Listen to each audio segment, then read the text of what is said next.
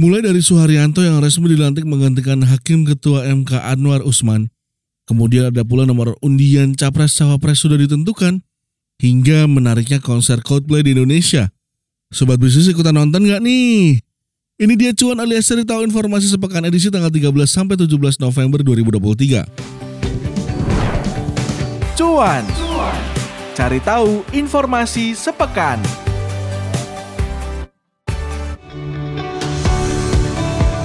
Hakim Mahkamah Konstitusi Soehartoyo resmi dilantik dan diambil sumpahnya sebagai Ketua MK pada hari Senin 13 November.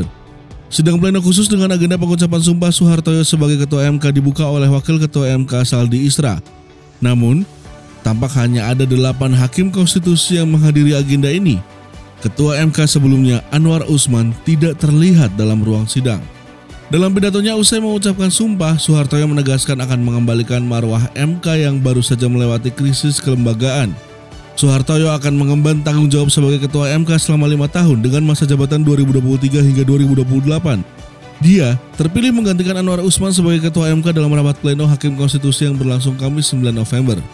Pemilihan ini merupakan amanat dari putusan Majelis Kehormatan MK atau MKMK nomor 2 garis miring MKMK garis miring L garis miring 11 garis miring 2023 yang mencopot Anwar Usman dari jabatannya karena terbukti melanggar pedoman etik dan kekuasaan kehakiman dalam memutus perkara batas usia capres-cawapres.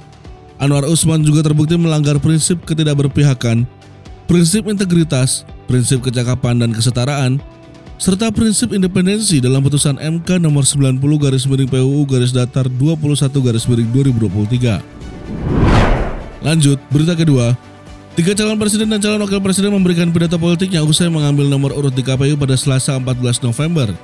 Calon wakil presiden dari Koalisi Perubahan Muhammad Iskandar menganalogikan kontestasi politik di Pilpres 2024 seperti kompetisi sepak bola.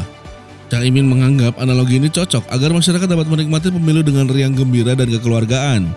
Selain itu, cawapres dari Anies Baswedan ini berharap jika nantinya terdapat kecurangan yang terjadi, maka rakyat dapat melihat dan langsung melaporkan kecurangan tersebut. Sementara itu momen pengundian nomor urut juga sebagai ajang berbalas pantun oleh calon presiden dari Koalisi Indonesia Maju Prabowo Subianto. Prabowo juga sependapat dengan Caimin untuk menyukseskan bersama pemilu 2024 dengan damai. Selain itu, calon presiden Ganjar Pranowo juga mengutarakan pidato politiknya. Ganjar pun menyinggung soal perpolitikan Indonesia yang belakangan seperti drama Korea atau drakor yang belakangan kerap terjadi ya sobat bisnis. Mantan Gubernur Jawa Tengah itu juga menyatakan demokrasi harus berintegritas dan jauh dari unsur korupsi, kolusi, dan nepotisme. Adapun tiga pasangan capres cawapres telah mendapatkan nomor urut masing-masing untuk berkompetisi di Pilpres 2024. Nomor urut 1 untuk pasangan Anies Baswedan dan Caimin, nomor urut 2 untuk pasangan Prabowo Subianto dan Gibran Raka Buming Raka, dan nomor urut 3 untuk pasangan Ganjar Pranowo dan Mahfud MD. Lanjut berita terakhir atau berita ketiga. Coldplay berhasil menghipnotis puluhan ribu penonton di Stadion Gelora Bung Karno Rabu 15 November 2023. Tidak hanya memainkan karya-karya musiknya, Coldplay pun menyapa penggemar dengan salam hingga memberikan pantun. Dibuka dengan Assalamualaikum dari Chris Martin, vokalis Coldplay, sobat bisnis. Lagu berjudul High Power pun menjadi pembuka konser Coldplay bertajuk Music of Spare. Konser Coldplay di Jakarta sekaligus menjadi konser perdana band asal Inggris tersebut di Indonesia. Di jeda lagu setelah membawakan The Scientist, Chris Martin kemudian melontarkan sejumlah pantun. Hari Selasa punya bisikan, biar belajar, biar lulus. Apa kabar kota Jakarta? Boleh dong pinjam 100, waduh. Chris Martin juga pinjam 100 ya. Kemudian ada juga jalan kaki sampai Senin, siangnya membeli duku. Jakartaku kota yang for all of you. Pantun ini pun disambut sorakan para penggemar Coldplay di GBK. Antusias penonton konser telah membuat Coldplay terkesima pula. Chris Martin bahkan berulang kali memuji para penggemarnya yang datang di stadion GBK tersebut. Kekagumannya melihat antusias penonton konser membuatnya berjanji akan kembali lagi ke Indonesia. Dia bahkan bilang baru pertama datang ke Indonesia penontonnya sangat luar biasa. Terima kasih, saya sangat senang dan saya berjanji kembali lagi ke Indonesia segera. Semoga ya sobat bisnis Coldplay konser lagi di Indonesia. Amin.